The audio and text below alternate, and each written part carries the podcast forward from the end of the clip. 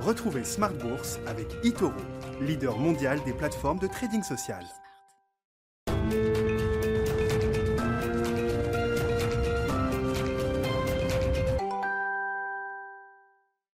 Bienvenue dans Smart Bourse, votre double dose quotidienne de marché en direct sur Bismart, chaque jour à la mi-journée 12h30, 13h et le soir la grande édition, le grand digest de l'information économique, financière et boursière à partir de 18h30 pendant une heure. Au sommaire ce soir, pas de mouvement de marché à, signaler, c'était euh, calme plat sur les marchés européens aujourd'hui en l'absence de Wall Street, des marchés américains qui restent fermés évidemment pour la période de Thanksgiving. On aura une demi-séance demain sur, euh, sur les marchés US mais sans doute avec très peu d'activité euh, le CAC 40 qui termine quasiment proche de l'équilibre. Vous aurez toutes les infos clés du jour avec Nicolas Pagnès depuis la salle de marché de, Bourse Direct. Si, parmi les mouvements de marché, on peut noter quand même le crypto crash du jour. Alors, ça reste mesuré par rapport à l'envolée du Bitcoin qu'on a pu avoir cette année, qui a plus, que doublé par rapport à, son prix du, euh, du 1er janvier. Mais on a vu des replis de 10, 15, 20% sur différents euh, crypto actifs, crypto-monnaies aujourd'hui, avec un, un Bitcoin qui est retombé autour des 17 000 dollars euh, ce soir. Hein, le Bitcoin qui est sous les 17 000, pardon, 16 000 et quelques dollars pour le, le Bitcoin ce soir qui, aura, qui perd en, ce moment 15%. Euh, C'est le mouvement du jour à, signaler. Euh, on parlera évidemment du rallye du mois de novembre historique avec nos invités de Planète Marché dans un instant. Et puis dans le dernier quart d'heure de Smart Bourse, le quart d'heure thématique, on découvrira le monde du financement de contentieux, la litigation finance en anglais, qui devient une forme de classe d'actifs pour certains investisseurs. On en parlera avec les équipes d'Iveo Capital Partners qui seront avec nous à partir de 19h15 en direct.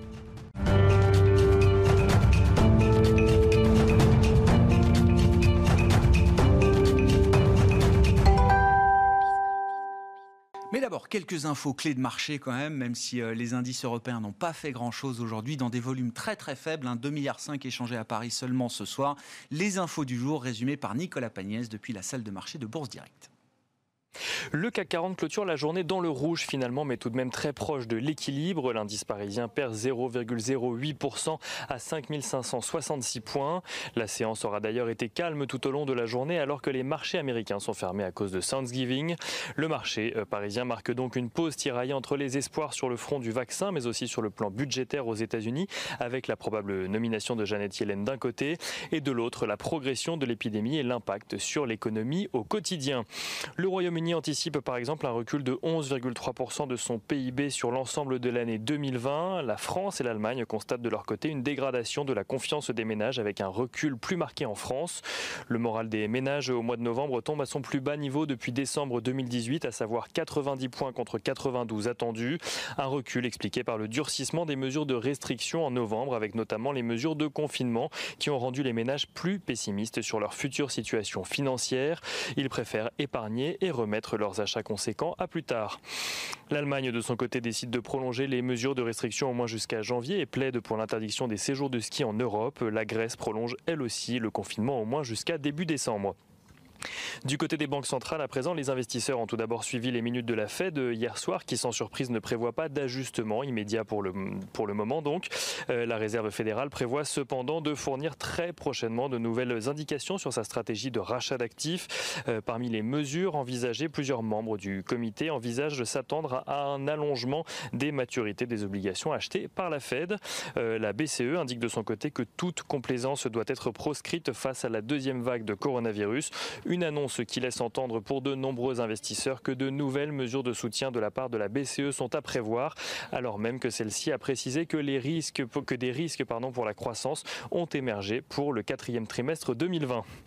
Et euh, l'OCDE estime de son côté que le commerce international a nettement rebondi au troisième trimestre, mais l'OCDE qui euh, estime cependant que euh, le commerce international montre à nouveau des signes d'un potentiel ralentissement sur la fin de l'année à cause de la deuxième vague épidémique.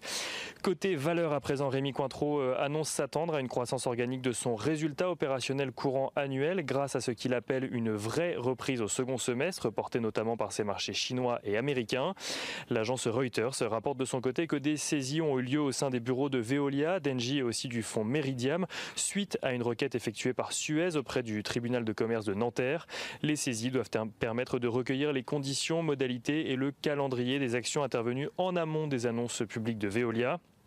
Un accord en particulier serait visé, un accord qui serait intervenu entre Veolia et le fonds Meridiam dès juillet pour une reprise partielle des actifs de Suez, soit avant qu'Engie n'ait fait part de sa volonté de se désengager de Suez. Veolia a réagi en précisant que les faits reprochés étaient de notoriété publique. Demain, euh, Wall Street sera encore fermé pour la moitié de la journée aux États-Unis. Le Black Friday devrait en revanche occuper les investisseurs au moins aux États-Unis puisqu'il a été reporté d'une semaine sur le sol français.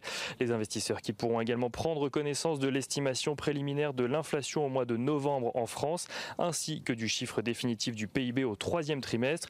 Et côté entreprise, ADL Partners publiera son chiffre d'affaires du troisième trimestre. Nicolas Pagnès qui est avec nous en fil rouge tout au long de la journée depuis la salle de marché de Bourse Direct pour Bismart et dans les éditions Smart Bourse évidemment à la mi-journée à 12h30 et le soir à 18h30.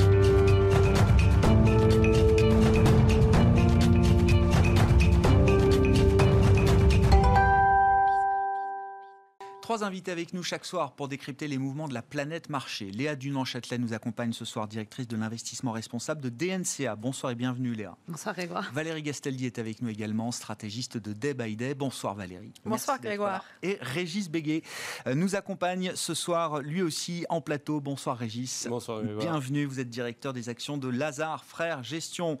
Mois de novembre historique qui n'est pas tout à fait conclu mais qui restera quand même dans dans les mémoires des investisseurs, on peut dire ça, euh, Régis? Absolument. Je crois que ce, ce, ce mois, euh, alors, à moins qu'il y ait une transformation d'ici dans les deux séances qui nous restent à couvrir pour, pour terminer le mois, ce, ce, mois restera complètement historique, même si ces deux séances étaient, se retournaient, ça, ça, ça, le rendrait encore plus historique si c'est possible.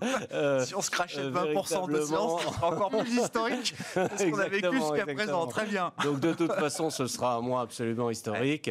Euh, à Pourquoi la fois dans sa, ouais, à la fois dans sa performance absolue d'abord. Ouais. Sa performance absolue, elle est euh, parmi les plus fortes performances absolues de toute l'histoire des marchés euh, boursiers, si ce n'est la plus forte performance absolue. Et il y a une raison à cela, c'est que il y a toute une partie du marché, la moitié en gros du marché, qui n'avait pas monté, qui était au plus bas, secteur dit value ou pas, mais en tout cas cyclique, euh, financière, etc.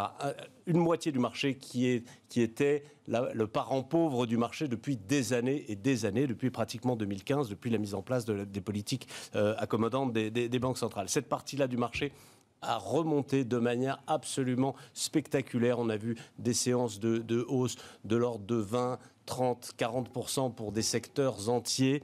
Euh, sur le mois, on a des, des, des hausses de 5, entre 50 et 100%. Les emblèmes, pour, de, pour incarner de, un peu les choses, ce sont les banques, Beaucoup pétrole les banques, et gaz, énergie, et matériaux, absolument, les industries d'une manière générale, euh, mais aussi un peu les foncières commerciales, l'automobile, voilà. voilà. tous ces secteurs-là. Tous, tous, tous on est un peu les, les en tête. Beaucoup les, les, les, banques en tête de, ouais. en tête d'affiche, parce que c'était aussi celles qui étaient les plus basses et les plus basses en valorisation et qui avaient le plus souffert. En gros, tout ce qui avait le plus souffert a le plus remonté. Et là où c'est encore plus historique que, que ce qu'on a pu vivre par ailleurs dans des périodes comme en 2009, euh, par exemple, ou même en 2012, où on a eu ce, ce même genre de, de phénomène, c'est que par ailleurs, le reste n'a pas baissé. C'est-à-dire que les titres qui étaient déjà au plus haut des plus hauts sur des valorisations stratosphériques, etc., ils sont restés tout en haut. Parfois, il y a eu des petites prises de bénéfices de 2-3%. Mais LVMH si et Hermès ont marqué des LVMH plus hauts historiques ces derniers Hermès jours. ont marqué des plus hauts historiques en même temps que tout le reste de, de, la, de, la, cote remontait. Donc ça, ça fait une, une, vague, si je puis m'exprimer ainsi, absolument considérable et, et, tout, et, tout, à fait spectaculaire. Vraiment. Euh... Vous m'avez montré un graphique tout à l'heure, alors on ne pourra pas l'afficher, mais euh, cette partie value du marché, quand on, on dézoome et qu'on regarde ça sur une perspective historique, le rebond du mois de novembre, on le voit même pas. Euh... On, le, on, le, voit même pas, exactement. C'est-à-dire que c'est une longue descente qui a commencé en réalité euh, en, en, 2010 pratiquement, hein, donc il y a dix ans, une longue descente, parfois vaguement interrompue pendant quelques mois, mais qui, ne s'est pratiquement pas arrêtée depuis, euh, qui a enfoncé tous les niveaux de valorisation relative qu'on avait pu connaître dans l'histoire de, cette partie cyclique industrielle du marché financière par rapport à la partie dite croissance digitale, technologie, pharma, etc. Donc cette valorisation relative avait creusé des plus bas qui n'avait jamais été expérimenté dans l'histoire, même pas en mars 2000, qui était pourtant un point jugé comme étant euh, historique, même pas dans les années 80, même pas dans les années 70. Et, et donc on s'est enfoncé dans ce territoire complètement inconnu. Et là, on a fait un tout petit rebond. Un tout petit rebond qui, quand on le zoome, devient extrêmement spectaculaire et vous donne des performances de 50 ou 70 Valérie, bon, je ne sais pas quel est le niveau de perspective d'ailleurs que vous voulez choisir pour analyser ce qui s'est passé au, mois de novembre. Euh, je vous laisse développer votre, votre analyse. Ma question étant, est-ce que c'est un game changer? Est-ce que ce mois de novembre change durablement la dynamique de marché pour la suite? Alors, euh, je pense que oui. Euh, c'est un signal important que, nous envoie le marché. parce qu'en fait, ça s'est déjà produit que tout monte en même temps. On avait oublié.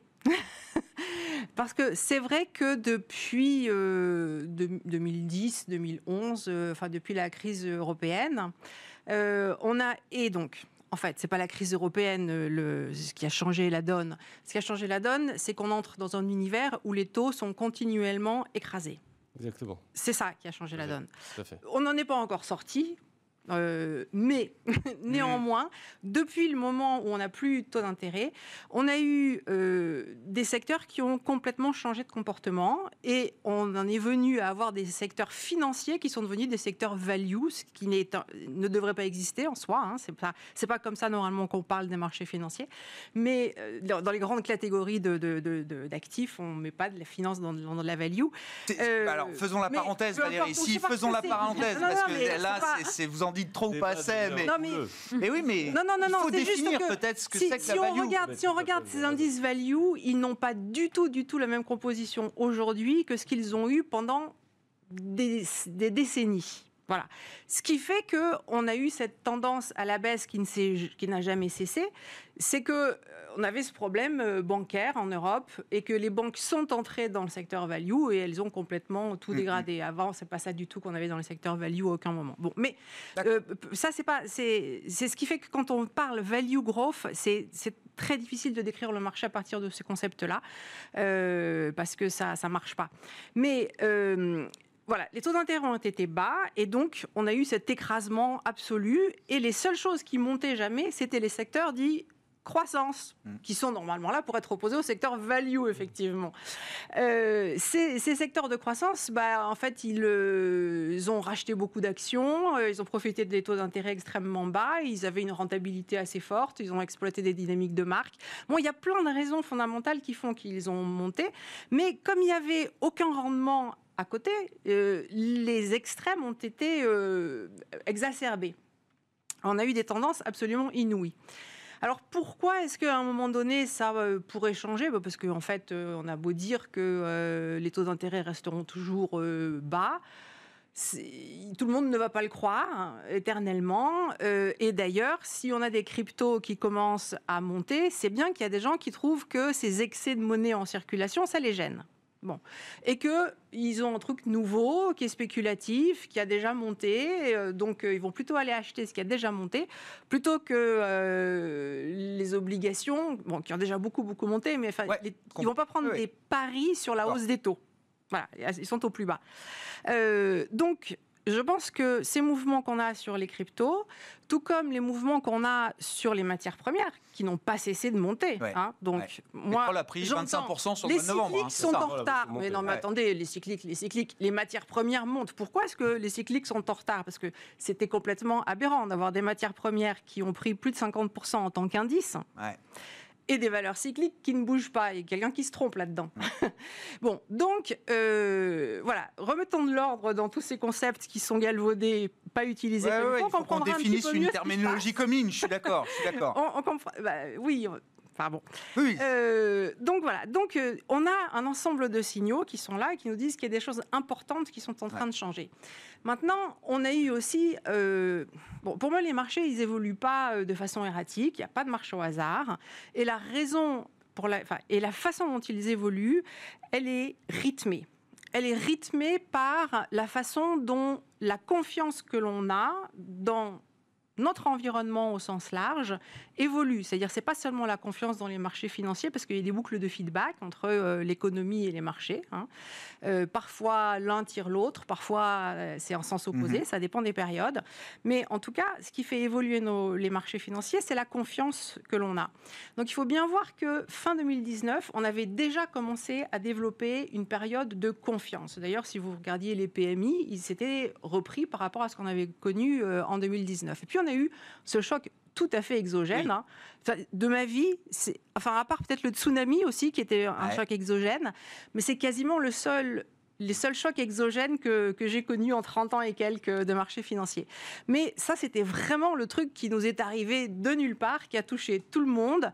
Euh, voilà. Et donc, euh, bah, la théorie que moi je suis, c'est qu'à partir du moment où c'est un choc exogène, bah, il faut faire une, c'est une sorte de parenthèse dans l'histoire d'un marché. Bien sûr que ça va avoir des impacts, mais ça va avoir des impacts finalement à la marge. Donc j'ai très vite pris le pari qu'on allait repartir comme euh, en 40. C'est un point clé. La confiance sous-jacente, forte, qu'on observait déjà fin 19, début 20, elle sera là à la sortie de la crise pandémique à nouveau. Bah en fait, elle était là, sauf qu'elle était entre parenthèses, et que dès que on a pu la sentir se réexprimer, elle s'est réexprimée. il y a eu beaucoup d'indicateurs de, confiance au cours de l'année que les gens n'ont pas voulu entendre. Mais quel type? C'est la confiance des acteurs bah, financiers, des investisseurs des... le fait que tous les pour vous, ça c'est de la confiance? Ah bah oui, bien entendu. D'accord. Non, mais c'est pour savoir ce que vous mettez dans ce, terme de confiance. Parce que quand des jeunes décident de mettre de l'argent en bourse, c'est quand même beaucoup des jeunes hein, qui ont fait ça, mais il n'y a pas que des jeunes, mais il y, en a, il y en a beaucoup. Il y a aussi tout simplement des gens qui ont de l'argent, donc euh, des personnes âgées qui sont déjà riches et qui ont été encore plus riches parce qu'ils ont moins dépensé. Mais enfin, tout, tout, cette, euh, tout, cette, euh, tout ce mouvement qu'il y a eu, tous, ces, tous ces comportements sont des signes de confiance financière, là, pour le coup. Hein. mais il y en a, il y en a d'autres, en fait, qui étaient présents et que bon, bah, il faut être attentif et faire, euh, faire la part des choses. Enfin, j'en ai parlé à plusieurs reprises bien sûr, choses, donc euh, je, rappelle, je remonte le fil. Voilà, donc on a eu ce choc exogène, mais ce choc exogène, on était destiné à s'en remettre assez euh, rapidement. Mais il faut comprendre que dans la façon dont la confiance évolue, après un gros choc, psychologiquement, c'était un choc absolument considérable. Et donc, après un choc comme ça, c'est normal qu'on soit emparé, on soit on doute. Il y a beaucoup, beaucoup de gens qui doutent. Mm, mm. Euh, et donc, quand on a eu cette baisse qui s'est développée en Europe, parce que aux États-Unis, il n'y a rien eu. Hein, euh, quand on a eu cette baisse qui s'est développée en Europe, en fait, euh, on a tous été pris par le, négativisme absolu. Moi, j'étais là le 28 ou le 29 et je savais, enfin, je savais plus à quel sein me vouer. Je me disais, mais c'est pas possible. Où va l'Europe? Enfin, on va jamais s'en sortir en Europe. Et style, le lendemain, il y a tout qui a commencé à se retourner. Donc, je sais à, quel point moi j'ai touché le fond alors que, sincèrement, psychologiquement, je me regarde tous les jours, ça fait partie de ma méthodologie. Et, et donc j'ai réagi très vite. J'ai compris très vite ce qui m'était arrivé. Vous avez atteint un point bas en termes de confiance il y a un mois, là, c'est ça, à la fin du bah mois d'octobre. Euh, j'ai baissé les bras, j'ai capitulé. alors qu'en fait, tous mes graphiques étaient dans des situations euh, qui disaient il ne se passe rien. Et donc, ça, c'est absolument. Et, donc là, c'est nouveau cycle boursier qui commence. Ouais, ça, il y a. Enfin, on n'est jamais sûr à 100%.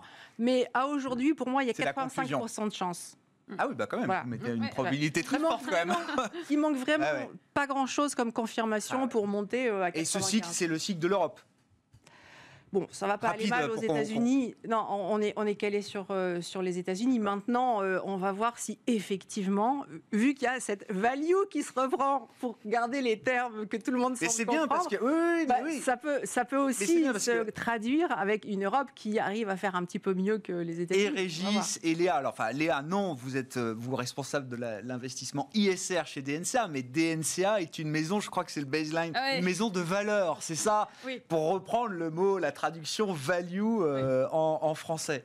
Euh, je vais nuancer un peu les commentaires quand même parce qu'il y, y, a plusieurs choses. D'abord, effectivement, tout est monté, c'est pas tout à fait vrai pas tout à fait vrai. Il y a quand même des secteurs et des valeurs qui étaient très liés au Covid et très liés finalement à ce qui s'est passé ces six derniers mois qui ont baissé dans ces marchés mm. et qui ont baissé pour certaines significativement, c'est-à-dire des moins 10, des moins 15 sur des valeurs avec des vrais fondamentaux solides, notamment dans les secteurs de la santé, mm. de la consommation euh, qui étaient directement liées, j'allais dire, aux loisirs qu'on peut faire quand on est en confinement, etc. Donc je nuance parce que ces valeurs-là ont baissé, alors que d'un point de vue fondamental, il n'y avait aucune raison qu'elle baisse. De manière contre-intuitive, sur un mois, là, sur ce mois historique, les valeurs qui, rares valeurs qui sont en baisse sont des valeurs de la santé, très souvent euh, Exactement. Et, c'est vrai qu'il y en a certaines où on se dit. C'est un peu logique. Oui. C'est logique parce, que, parce que c'est une prise de profit, au, justement, mm. au, profit des valeurs qui étaient moins chères. Ça représente peu de choses par rapport absolument gagné depuis.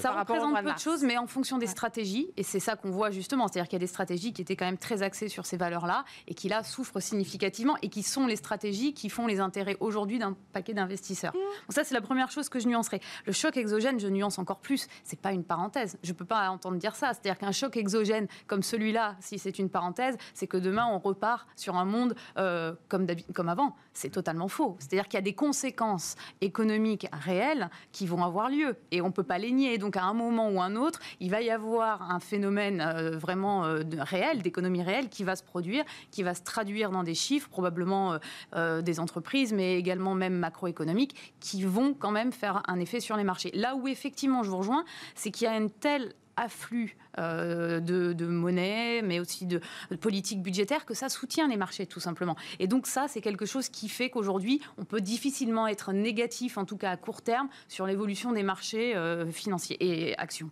D'ailleurs, deuxième chose, on parlait de tout à, tout à monter, les marchés actions et les marchés obligataires ont monté de la même manière. Ça aussi, c'est... Oh, le marché obligataire, les corporates, et notamment la part... Le crédit, ah oui, je parle, du... crédit. Pardon, je parle du crédit corporate. C'est là à nouveau, on continue bah de voir cette corrélation entre les deux classes d'actifs qui est un peu inédite. Bon, c'est une chose. Et dernier aspect, euh, qui pour moi est un aspect plutôt technique, c'est-à-dire que où, sont les investisseurs fondamentaux dans cette hausse? Parce que la brutalité de ce que l'on a vu en termes mm. de mouvement, ça s'explique aussi par des rebonds techniques de couverture, de changement de couverture, de rachat de short, de short sur d'autres secteurs.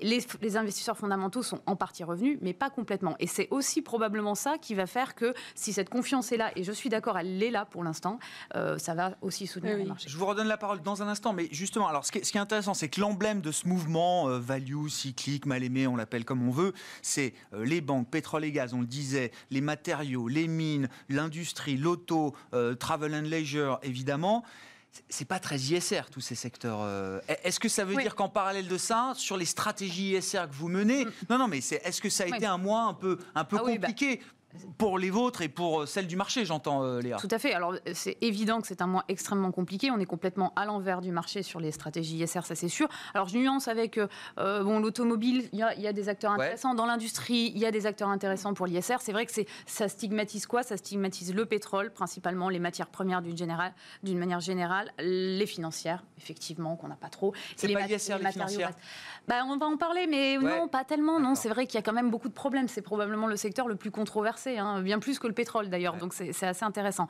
En tous les cas, on souffre, ça c'est sûr. Le mot d'ordre, c'est qu'il ne faut pas changer de cap. C'est-à-dire qu'on a des stratégies, on vend des stratégies, on commercialise des, stratégies avec une forme, une philosophie de gestion qu'on ne doit pas quitter malgré ce qui se passe. Et je vais parce que quoi Vous êtes convaincu que ces problématiques-là, elles sont peut-être mises entre parenthèses aujourd'hui parce que le marché est dans un, dans un état d'esprit différent, mais part, sur le long terme, c'est pas un coup d'arrêt pour en fait, c'est là où j'en viens. les enjeux ISR de Je reviens sur ma classe d'actifs que, sont les actions, qui est quand même une classe d'actifs avec un investissement long. Je ne peux pas regarder le marché sur les trois prochaines semaines. Je suis convaincu des fondamentaux des entreprises dans lesquelles on est. On avait évoqué la bulle verte.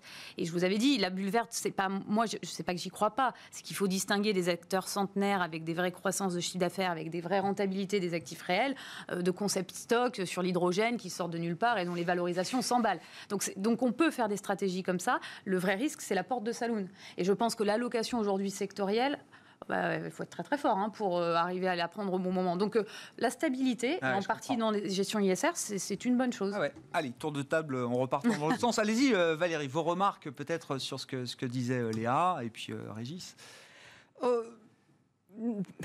Non, mais l'idée que l'économie réelle rattrapera, parce que les dommages de cette crise seront peut-être durables, irréversibles pour certains secteurs, pour certaines activités. C'est la crainte hein, quand on écoute les banques centrales, les économistes, les conjoncturistes, etc.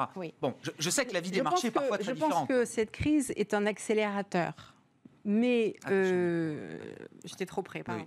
Mais est-ce que cette crise va complètement chambouler les directions qui étaient prises par l'économie? Non. Là-dessus, je ne peux pas vraiment être d'accord avec vous. D'abord, euh, la digitalisation de l'économie, euh, le fait qu'on soit amené à moins se déplacer dans notre monde professionnel, parce que j'espère que pour nos vies privées, on pourra. Mais enfin, quand même, il y avait déjà des mouvements de tourisme vert où il fallait euh, partir en vacances, aider des gens plutôt que d'aller à la piscine. Enfin, il y, a, des tas de trucs qui étaient tout petits, c'est toujours mmh. minuscule et ça va le rester, je pense, quand même encore assez longtemps.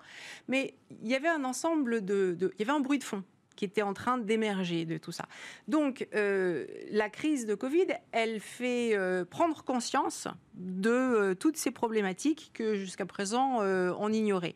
Ça peut donner lieu à des phénomènes boursiers particuliers sur des small caps, etc. Mais ça, c'est du bruit, c'est des petites caps. Enfin, ça se voit même pas dans les indices, ce genre de truc. À moins d'avoir des indices très spécialisés. Donc, donc voilà. Moi, je pense que sur l'économie, ça va peut-être un petit peu accélérer les choses. Je regrette que euh, en France, euh, on s'arc-boute à ne pas vouloir laisser cette accélération se faire. J'ai un côté schumpeterien et je trouve que c'était bien que cette crise. Après le moment keynésien, il faudrait qu'on soit capable de faire un peu de, de Schumpeter. Quoi. Bah, oui, il, faudrait, il faut accepter que le monde mm. change. Mais on va y arriver à ce moment-là. Euh, oui, oui, c'est dommage qu'on y arrive après tout le monde. Les politiques de soutien, elles vont pas. Avec en plus la perspective de sortie de crise sanitaire avec les vaccins, à un moment, il va falloir quand même. à un moment, il faudra, oui. Débrancher certaines, certaines aides. Donc, donc voilà, il y a des pays où le tournant se prend beaucoup plus vite et où cette crise fait prendre. C'est une prise de conscience du tournant qui doit être pris dans les économies actuelles. C'est une prise de conscience brutale, mais tant mieux. C'est peut-être mmh. justement que euh, la violence de ce mouvement, elle reflète aussi euh, le fait que personne n'avait accepté de, de, prendre les bonnes décisions. Hein. Régis, vos commentaires, vos remarques, et puis euh, votre, votre vision de la, de la, suite, enfin, après ce mois de novembre historique, quelle, peut être la limite du mouvement? Est-ce que c'est un nouveau cycle? Est-ce que c'est des, des, portefeuilles complètement différents qu'il faut construire ou rebâtir, reconstruire? Alors d'abord, je voulais juste revenir sur votre remarque sur l'ISR que, vous avez faite, puisque les secteurs que vous avez cités, vous avez dit que ce ne sont pas des secteurs très ISR. Euh, je ne partage pas tout à fait ce point de vue parce que je pense qu'on ne peut pas raisonner euh, en matière d'ISR euh, par, par secteur. Je ne pense pas que les secteurs soient plus ou moins ISR que les autres. D'abord, tout dépend ce qu'on met, c'est un petit peu comme la value, tout dépend ce qu'on met dans l'ISR. L'ISR ou le SG, il y a le, le S et le G, ce sont mm. trois. Donc l'environnement, le socialement responsable et puis euh, la gouvernance pour euh, ceux qui ne connaissent pas l'acronyme. Et, et, donc ce sont trois euh, sujets qui qui peuvent se regrouper, mais qui sont aussi. C'est une grille de lecture entreprise par entreprise. Entreprise par entreprise, bien différents les uns des autres. Quand vous, quand vous analysez par exemple la partie S, c'est-à-dire la gestion sociale euh, de l'entreprise, vous apercevez que les plus mal notés par les organismes qui, font des notations, ce sont plutôt les GAFAM, euh, typiquement. Donc vous voyez, ah ils sont plutôt dans la nouvelle économie. Et puis euh, réciproquement, vous allez trouver de très bonnes notations dans, dans, les industriels, dans l'inox, dans voilà donc, hmm. euh, je, crois qu'on ne peut pas faire ce, ce, distinguo. Si on, si on va vers une, une approche euh, socialement responsable euh, de l'investissement, c'est-à-dire qui tienne compte de l'impact de l'entreprise à la fois sur ses salariés et sur son environnement et sur sa transparence financière et sur sa transparence euh, tout court, eh bien, toute entreprise est éligible d'une certaine manière, a priori, quel que soit son secteur euh, d'appartenance, à condition de mettre en place les outils et l'intention mm. euh, dans, ce, dans ce domaine. Bonne défense de l'ISR.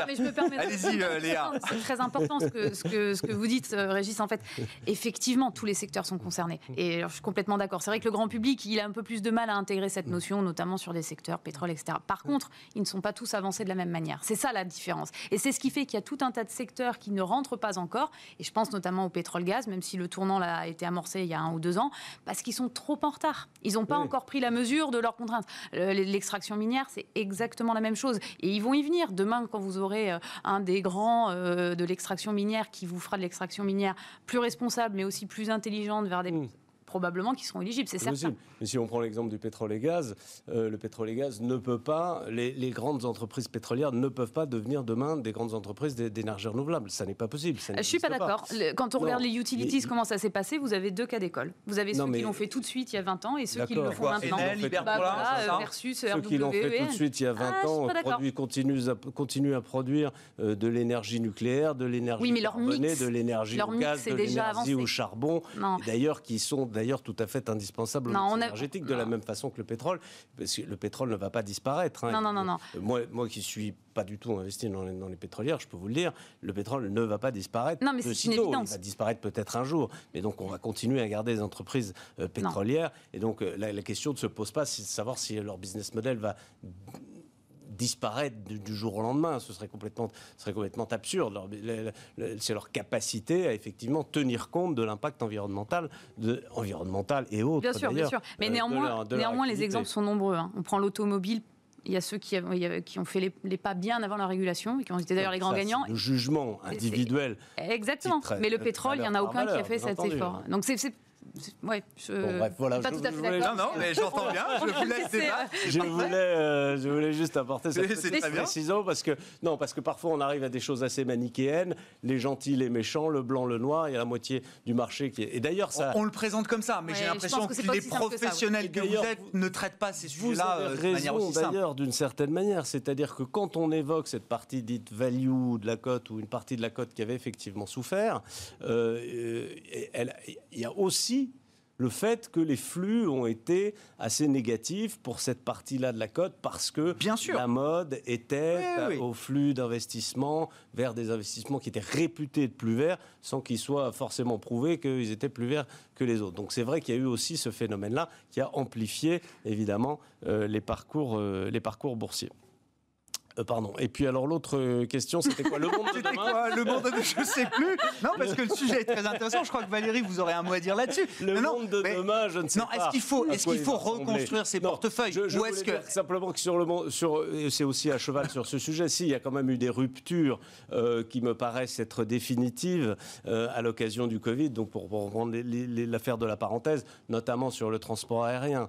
alors, il me semble que le transport business, alors le tour tourisme reviendra, mm. je l'espère. Bill Gates dit c'est euh, moins 50% pour le, business travel. Business ne me semble pas être en mesure de retrouver ces niveaux d'avant-crise bon. avant très très très longtemps. Et ça, c'est une vraie rupture mm, parce mm. que malgré la tendance à la digitalisation, à l'ESG, etc., le transport aérien était un secteur en très forte croissance régulière Mais oui depuis. C'était deux fois la croissance mondiale sur les dernières décennies. C'était vendu comme ça. Et même en 2009, le, trafic aérien a, monté, même dans les périodes de, de, crise économique. Et donc là, vraiment. Donc il y a quand même des limites pour la progression de certains secteurs et de certaines valeurs. Là, dans là, il y a eu euh, une rupture majeure euh, et plus ou moins définitive, me semble-t-il. Encore une fois, ça ne veut pas dire qu'on ne reprendra plus jamais l'avion, mais le, la, croissance du, trafic ne peut, ne peut pas retrouver ce qu'elle était auparavant, compte tenu des économies en plus gigantesques, non seulement de deniers qui ont été économisés par les entreprises pour les voyages business, mais aussi d'efficacité. Quand quelqu'un faisait 12 000 km pour faire une réunion d'une demi-heure, euh, ça, ça n'arrivera plus. Enfin, pas tout de suite en tout cas. Ça Valérie, Valérie, je vous laisse reprendre la parole puis j'ai trois petites questions après pour chacun d'entre vous pour conclure. un petit mot sur euh, les voyages. Quand même, les, euh, les compagnies aériennes qui se sont développées le plus rapidement avec le plus grand succès, c'est les low cost. C'est pas les mm. compagnies aériennes qui faisaient du business travel. Celles-là, c'est celles qui auparavant avaient la grande clientèle et qui ont été obligées de remonter leur prix pour pouvoir retrouver de la marge quelque part parce que sinon elles étaient complètement écroulées. Donc euh, la disparition des business travel, qui est arrivée une fois encore. C'est bon pour EasyJet. C'est bon pour EasyJet, c'est Ryanair. Ce qui précédait, c'est ça eh bah, oui, elle a été accélérée. Cette crise, bien sûr que c'est une rupture, mais c'est une mm. rupture de vitesse. Mm. Voilà. Donc, ça, en partie, je suis d'accord. Et, et, je voulais juste dire, parce que tout le monde n'est peut-être pas au courant dans les gens qui nous écoutent, mais sur l'ISR, je suis pas une spécialiste, mais je connais les, constructions d'indices. En revanche, ça, ça, a été longtemps mon, enfin, c'est une partie de mon métier. Euh, on peut faire, euh, on peut faire de l'ISR en essayant de prendre les valeurs qui, sur un univers, sont les meilleures celles qui respectent le mieux les best in class, oui. Ou alors celles qui font les progrès les plus rapides à un moment donné, parce que ceux qui font le plus d'efforts vous avez peut-être aussi la volonté de les soutenir. Mhm. Et bien entendu, on va arriver à des choix sectoriels qui peuvent être extrêmement différents. Donc, on peut faire entrer ce qu'on veut dans hmm. l'ISR. Là, je définir, il faut définir ses objectifs. La logique d'accompagnement, il faut définir ses objectifs. Il faut, il faut dire ce qu'on va privilégier et, voilà, c'est tout. dire la logique d'exclusion sectorielle euh, ne, ne, me paraît pas euh, pertinente pour la raison, on a évoqué le pétrole. on hmm. peut s'imaginer qu'un jour, on vive sans pétrole, pourquoi pas. Mais on a le ciment, on a l'acier. Donc, on, a l'inox. Je ne crois pas que nous vivions demain ni après-demain dans un monde sans acier, sans ciment, sans inox, sans automobile, sans autoroute. Hmm. Ça, n'est pas, euh, sans avion, euh, sans. Non, ça c'est un parti euh, parce qu'en fait. Je ne crois pas. Est-ce qu'on pensait vivre sans charbon en 2010 voilà, on y est sans acier, je vous assure. Donc les stranded assets, ça, les stranded assets, ça existe. il y a 40% de l'électricité mondiale ah, qui, est, bah faite à partir du charbon. C'est la première. 30% à peu près, effectivement. Vous avez raison. Et c'est parce qu'à la Chine, de production d'électricité, le charbon. Aujourd'hui, vous avez. Mais c'est quand même, c'est quand même ça le pas qui a été pris en Europe, en tout cas, et qui pourrait être pris par ailleurs. Et je prends, je reprends juste l'exemple de l'acier. L'acier, vous avez toute la filière du bois qui est en train de venir en disruption de ces matériaux. Et quand on parle aux industriels, c'est un vrai sujet. Ils construisent des voitures en bois, ils construisent absolument tous les bâtiments en bois. Donc, il y a... non mais je ne sais pas qui aura raison à la fin. Ce n'est mm. pas nous les industriels, ce n'est pas nous les scientifiques. Le ciment, vous avez Othman Green qui vient d'arriver avec. voilà. donc il y en aura partout. Et donc c'est là où l'intérêt de l'analyse, du dialogue et peut-être de l'accompagnement avec une entreprise, c'est de comprendre comment elle anticipe son marché dans les 15 prochaines années en fait. Et si elle prend les tournants nécessaires. Sur le plan, alors il nous reste 10 minutes, mais j'avais des, petits sujets un peu spécifiques pour chacun d'entre vous en fonction de vos, prismes euh, d'analyse. Léa, euh, bon, sur, l'ISR, il y, a cette polémique qui monte. Alors c'est vrai que le, sujet était un peu passé sous couvert, mais on avait déjà noté que BlackRock, donc le plus grand gérant d'actifs au monde américain, euh, quasiment 7000 milliards de dollars sous actifs, grand spécialiste mondial de la gestion passive, dite passive, BlackRock avait obtenu le mandat auprès de l'Union européenne pour définir ou aider à définir la réglementation ESG extra-financière qu'on allait appliquer en matière de régulation au secteur bancaire. La médiatrice de l'Union européenne euh, aujourd'hui, bon, je pense que dans les petits milieux autorisés, l'information avait déjà été plus ou moins commentée, mais voilà, la médiatrice euh, européenne de l'Union européenne aujourd'hui reconnaît que c'est un peu dommage alors, premièrement, que ce soit BlackRock, c'est une chose, que ce soit un Américain qui vienne fixer les contraintes mm. ou la réglementation ESG de notre secteur bancaire en Europe quand l'Union européenne affiche une volonté de leadership sur tous ces sujets. C'est vrai qu'on se demande, ou, alors on a trouvé personne d'autre, et c'est quand même un vrai problème, ou alors, euh, bon, euh, on n'est pas capable de, se mettre en ordre de bataille euh, nous-mêmes. La première observation importante, c'est que c'est une surprise. Ça a été une surprise, j'allais dire, pour notre milieu financier français et européen, c'est une surprise. La deuxième chose, c'est qu'effectivement, on, on pouvait s'attendre à ce que l'Europe ait même la France, on est leader quand même depuis des années, euh, on trouve un acteur, quel qu'il soit, qui soit capable de faire ce boulot-là. Troisième chose, il y a quand même un conflit d'intérêts dans l'activité de BlackRock, indépendamment du fait que ce soit un Américain, pour venir conseiller la Commission européenne là-dessus. Donc là, déjà, on a plusieurs, euh, j'allais dire, milestones qui nous laissent penser que bon, on a un problème. Moi, ce que je regrette de manière générale, c'est qu'on va avoir une standardisation à la fois euh, de la comptabilité extra-financière, parce qu'elle est en train d'arriver. Les Big Four se sont réunis justement pour un petit peu standardiser tout, de euh, la notation par des agences qui vont être régulées. Hein. L'AMF, l'autorité des marchés financiers, est en train de, de réfléchir justement un moyen de réguler ces agences de notation comme on régule les, agences de notation crédit. Et ça va se faire via les standards anglo-saxons, c'est certain. Toutes les agences aujourd'hui sont anglo-saxonnes. Elles ont toutes été rachetées. Elles étaient toutes européennes euh, au départ. Et puis, dernier aspect qui n'est pas des moindres, euh, c'est qu'il va y avoir aussi une forme de régulation des investissements à travers des labels, etc., qui va arriver côté américain et qui va arriver beaucoup plus vite. Donc finalement, ça fait 15 Le mouvement est enclenché. et ça paraît quand même délirant. Ah on, a été, on a été les premiers, mais on a été les premiers à afficher ce leadership face à Trump. Hum. Et on n'est pas capable de faire émerger ou de, bâtir comme ça en quelques années un acteur qui soit capable de mettre des, standards européens sur ces questions-là. Je, vais vous donner un exemple concret. Les, PRI, qui sont les principes euh, pour l'investissement responsable en français, les premiers PRI qui sont sous l'égide de l'ONU étaient à Paris.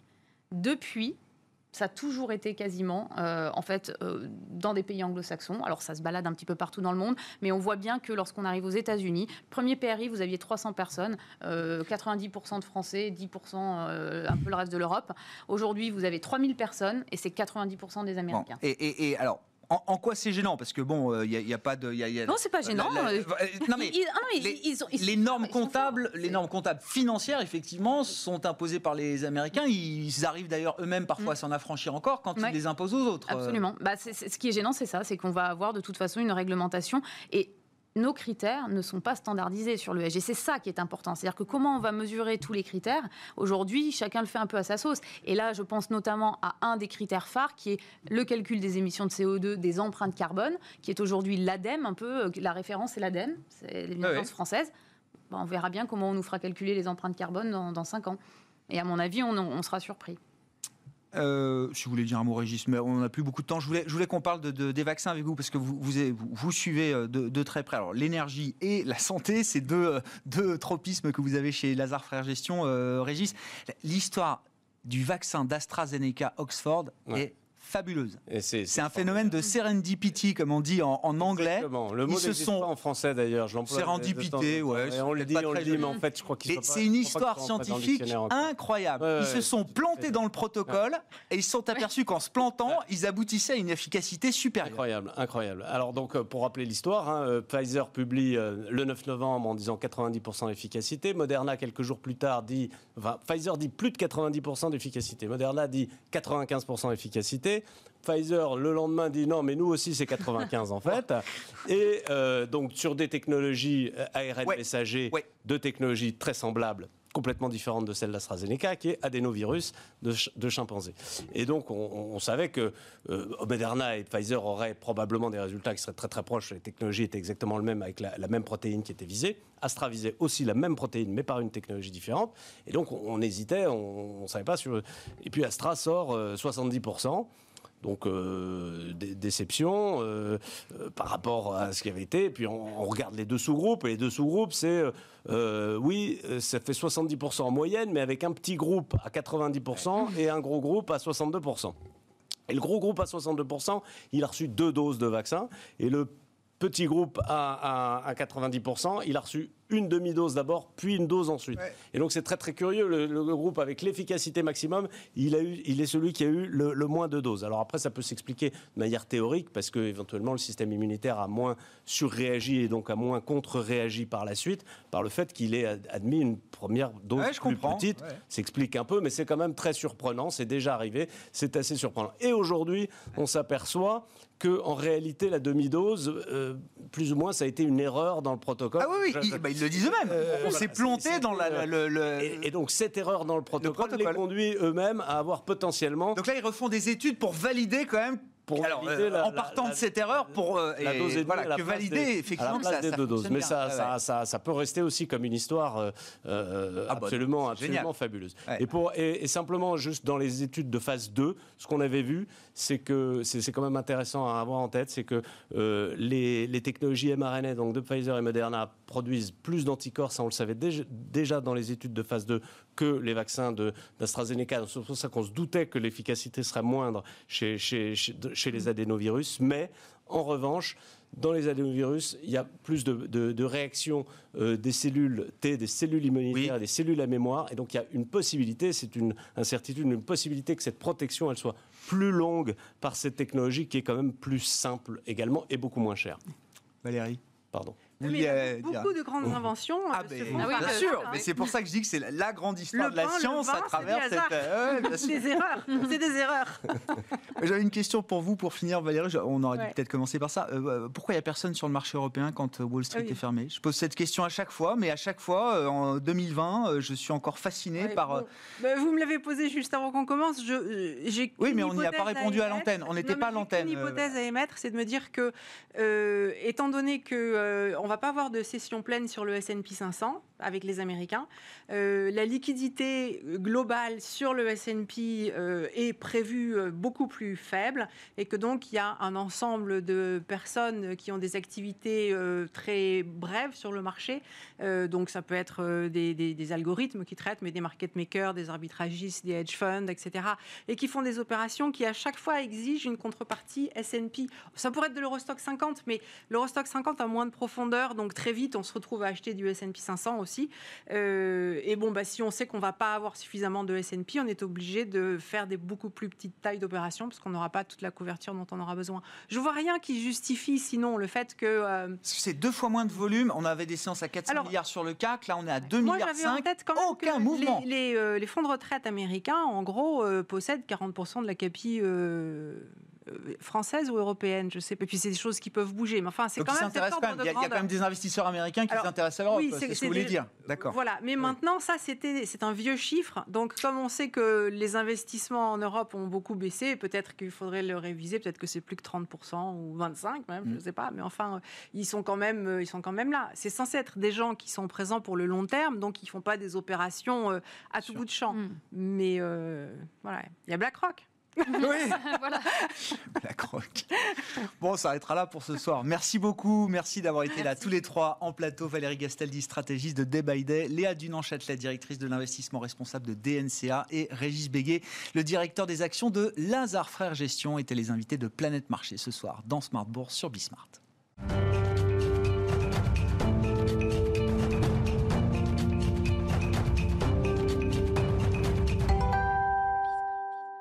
Le dernier quart d'heure de Smart Bourse chaque soir, c'est le quart d'heure thématique, marché à thème. Le thème du jour, c'est le thème de la litigation finance, le financement de contentieux, si on traduit cette expression anglo-saxonne en, français.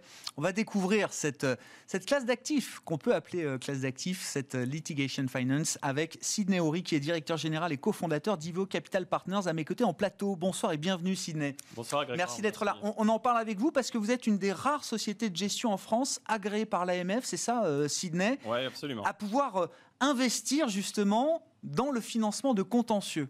Litigation Finance euh, en, anglais. Je pense qu'on est beaucoup à découvrir ce que c'est ce soir avec vous, euh, Sidney. Donc, il ne faut pas hésiter à partir du, point de départ pour nous expliquer effectivement comment ça fonctionne et en quoi c'est une classe d'actifs et comment cette classe d'actifs se caractérise justement pour un investisseur. Le, litigation finance consiste à financer une entreprise ou un cabinet d'avocats afin de couvrir les frais relatifs à un procès ou un arbitrage. Euh, en contrepartie, le financeur perçoit une partie des dommages et intérêts. D'accord. C'est la définition stricto ouais, sensu. Ouais, ouais. Et on comprend bien intuitivement, effectivement, ce que ce que c'est. Comment ça fonctionne Après, l'activité, elle est née. Je vous fais ouais. je passe un peu l'histoire, euh, l'historique sur la classe d'actifs. C'est né en Angleterre et au Royaume-Uni dans les années 80. Et ça s'est surtout développé aux États-Unis dans les années, à partir des années 2000. Et là, on a vu vraiment une dynamique euh, nouvelle, assez impressionnante même. Et euh, depuis, l'industrie s'est pas mal structurée. On voit beaucoup d'entreprises aujourd'hui qui utilisent ce financement alternatif pour euh, préserver leur trésorerie notamment. Et on voit les cabinets, les cabinets d'avocats aussi utiliser l'outil beaucoup plus largement, parce que 40% disent avoir utilisé l'outil litigation en 2020 et c'était 7% ce chiffre-là. C'est les cabinets d'avocats américains et anglais. Voilà, en Europe continentale, il y a un potentiel. On sent bien qu'en France, on a une place à prendre. Mais euh, pour le moment, c'est en train de prendre petit à petit. Voilà, le marché, c'est 100 milliards. Aujourd'hui, 5% euh, est adressé. C'était 1%, donc c'est 5 fois plus. Euh, et, voilà. Donc, et, euh, pourquoi la France particulièrement? J'en discutais avec les invités euh, hors antenne juste avant. Je, leur disais, oui, la France, c'est une place d'arbitrage très importante dans le monde judiciaire. Hein. Oui, c'est une place importante exactement dans l'arbitrage, au même titre qu'est Londres et New York. Donc c'est une place qui est considérée comme une place sophistiquée et euh, beaucoup d'acteurs sur, la, sur la partie arbitrage euh, viennent justement euh, régler leur litige à Paris. On, va comprendre la, logique pour l'investisseur, mais évidemment pour ceux qui sont en contentieux, les cabinets d'avocats ou les, industriels, hein, qui sont souvent face à des, des, des, des contentieux judiciaires, les procès coûtent de plus en plus cher, on veut protéger sa trésorerie, ça vous le disiez, c'est un phénomène important du côté des industriels. Est-ce qu'il faut mettre en parallèle aussi l'émergence des class actions aussi peut-être dans le monde anglo-saxon et puis aujourd'hui en Europe, Sidney ah, Absolument. On est, alors on s'est positionné sur différents types de litiges. Ouais, c'est ça. Donc aussi bien des ruptures abusives de contrat des euh, violations de propriété intellectuelle, des fraudes et aussi des actions collectives sur différentes, euh, sur différentes thématiques. Mhm. Et euh, oui, c'est, c'est, nous, on a, on a voulu avoir un positionnement global pour pouvoir ben, demain financer des procédures, des procès, ah que ce soit dans n'importe quel type de juridiction, n'importe quel type de secteur et un peu partout dans le monde, surtout. Garder cette mobilité, cette agilité. Mais alors, comment vous faites? Parce que vous êtes des financiers. Alors, je comprends, il y, a la logique de, financement, mais comment vous faites pour euh, choisir des dossiers? Sur quels critères juridiques, entre guillemets, est-ce que vous sélectionnez vos, dossiers? Comment ça se passe si on prend un exemple concret, peut-être ah, ouais, Juste, peut-être une étape au-dessus, c'est le, sourcing. oui. comme tous les sujets euh, de dette privée, l'important, c'est l'origination et le sourcing qu'on va avoir. Donc, euh, on a vraiment essayé de développer le sourcing depuis 2013, depuis qu'on a on s'est intéressé à cette classe d'actifs. Et donc, c'est surtout les, cabinets d'avocats, donc qui sont euh, des gros pourvoyeurs en matière de cas, parce qu'ils connaissent l'outil litigation. Euh, on a des entreprises aussi, parce qu'on discute avec des directeurs financiers, des directions juridiques, et aussi euh, bah, d'autres acteurs du litigation avec qui parfois on peut faire des co-investissements.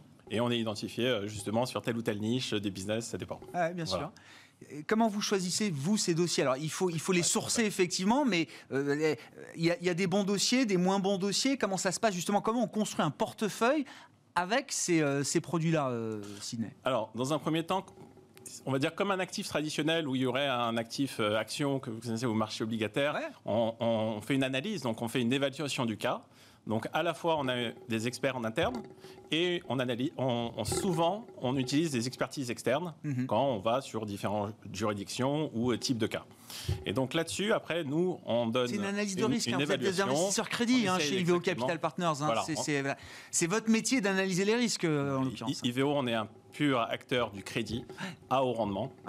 Et donc, on a vu sur cette activité-là, bah, quelque chose d'intéressant et qui est comparable à ce qu'on fait sur l'activité Corée, c'est euh, côté pardon, c'est on, voit et on essaye d'identifier des situations où les entreprises, ben, pour des raisons non justifiées, ont des difficultés à trouver du financement sur, par les voies traditionnelles. Ah et donc typiquement, euh, les établissements financiers ben, ne financent pas des frais d'avocat ou des expertises qui sont liées à une procédure. Donc là-dessus, ben, ça crée forcément des rendements élevés pour nos investisseurs avec euh, ben, des risques qu'on arrive après à arbitrer et à ajuster. Comment, comment, ça se passe? Il faut, il faut avoir quand même un, nombre de dossiers en, portefeuille euh, important. Et, puis l'intérêt, si on regarde ça en tant que classe d'actifs, euh, déjà l'idée c'est que cette classe d'actifs, elle est corrélée à aucune autre finalement. Quand on est investisseur global financier, il n'y a aucune corrélation entre ces, procès et euh, bah, le reste du marché, euh, pour dire les choses. Bah, c'est complètement décorrélé de l'économie mondiale. Oui, c'est ça. C'est, on va dire, je dirais, c'est même la seule activité, euh, on va dire classe d'actifs qui est décorrélée des autres, on voit bien que euh, toutes les classes d'actifs actuellement sont corrélées entre elles. Oui, du oui, de taux bas. Là, tout monte en même temps. Et que, voilà, exactement, demain, on a un choc de taux, ben, le marché action obligataire, euh, même immobilier, on aura forcément une correction à un moment donné. Et bien, sur cet actif, c'est des logiques qui sont idiosyncratiques, on va dire, qui sont liées au cas. Et euh, là-dessus, ben, euh, c'est comme ça qu'on arrive après à construire un portefeuille, avec même à l'intérieur de ce portefeuille de la décorrélation, parce que les, types de cas sont très différents. Oui, chaque procès est complètement indépendant d'un autre. Exactement. On peut avoir un exemple là d'un enfin, dossier dans lequel vous vous impliquez, comment ça fonctionne euh, Bien sûr. Alors, on est, on est toujours du côté des victimes. Donc nous, on va financer une entreprise qui a subi un préjudice, et donc on va essayer de l'aider à se défendre mhm. et à faire valoir ses droits. Et euh, donc on a financé, on est positionné sur un cas assez emblématique, c'est le cas des opioïdes aux États-Unis. Bien sûr. Et donc c'est un cas assez impressionnant. Pour que vous sachiez, ce médicament a, a, fait près de 450 000 morts aux États-Unis sur les 20 dernières années. C'est un scandale sanitaire euh, national. majeur. Majeur. Et donc nous, euh, sur ce cas-là, on, a, on soutient des municipalités, des villes qui ont subi un préjudice gigantesque. Hein. on l'estime à, à, près de 50 milliards de, de dollars parce qu'elles ont dû supporter des coûts de traitement et d'hospitalisation euh, élevés. Et donc là-dessus, on voit que le litigation leur a permis de lutter à armes égales avec euh, ces fabricants de médicaments. bien sûr. Et donc, euh, au final, on, arrive avec des accords avec ces fabricants et qui vont servir à la fin aux actions qui ont été menées au civil, où on voit depuis une dizaine d'années, il y a des victimes qui vont essayer de faire valoir leurs droits et qui, presque systématiquement sont déboutés. Je, rappelle, enfin, cette crise des opioïdes aux États-Unis, parce qu'en Europe, on n'en prend pas forcément la mesure, on ne le vit pas de la même manière, mais certains économistes expliquent qu'elle euh, participe à, l'affaiblissement, par exemple, de la force de travail, de la capacité de travail aux États-Unis. C'est un sujet national, c'est un sujet économique, c'est euh, un sujet majeur. ce que vous dites, parce que dans le préjudice, il y a bien entendu, et dans le préjudice financier, dans les 50 milliards que je vous citais tout à l'heure, il y a exactement ce, déficit de productivité que ça a généré. Exactement. Et sans parler de euh, tous les traitements liés à la dépendance, etc., à ce médicament-là. Voilà. Quel type de quand on est investisseur, on s'interroge sur alors, le, risque qu'on porte et puis le, rendement qu'on peut espérer. L'horizon de temps aussi euh, éventuellement. Alors sur les rendements, on a des rendements qui sont comparables au private equity. D'accord. Donc euh, avec des multiples de 1,5 fois à 2 fois l'argent investi. Après à l'intérieur des portefeuilles, il y a un éventail de performances sur les cas, sur les single cases, euh, qui peut être assez large. Mm. Et euh, donc voilà, on peut, c'est comparable au private equity. Sur les durées d'investissement, c'est souvent plus court, c'est 3 à 5 ans. Et donc on a, on, a souvent des débouclements après 3 ou 5 ans et des remboursements. Encore une fois, il faut, il faut beaucoup de dossiers dans un portefeuille. Euh, on, compte statistiquement sur quelques dossiers que vous allez gagner, enfin que, que les, les, les, parties que vous financez vont, euh, vont gagner pour euh, obtenir ce type de rendement Il faut que chaque dossier soit gagnant il faut, il faut, avoir beaucoup de, beaucoup de dossiers en portefeuille parce qu'il peut y avoir une asymétrie ça. sur les retours qu'on peut observer. Dans nous, dans, dans, dans, les portefeuilles, on a eu euh, même un cas où on a eu un multiple de x 30 par rapport à l'argent. Ah, oui, C'est dire l'écart qu'il peut y avoir sur, sur, sur des cas, d'où l'intérêt de diversifier comme dans toute logique à ah, de portefeuille. C'est aussi notre métier sur la partie côté, vous savez. Et donc, on, a, euh, ben, on, choisit des cas en fonction des juridictions, ce que je vous ai dit, secteur d'activité, type de cas, taille de cas et, euh, et aussi durée éventuelle, potentielle des cas. Oh, il y a de la finance pour tout. Merci beaucoup, euh, Sidney, d'être venu nous voir pour euh, nous faire découvrir effectivement bah, ce monde du litigation finance, le financement de contentieux, très anglo-saxon au départ, mais vous en êtes le représentant là sur le marché français. Sidney Horry, directeur général et cofondateur d'Ivio Capital Partners, qui est avec nous dans le quart d'heure thématique de Smart Bourse ce soir en direct sur Bismart. Très bon début de soirée. On se retrouve demain à 12h30. Merci.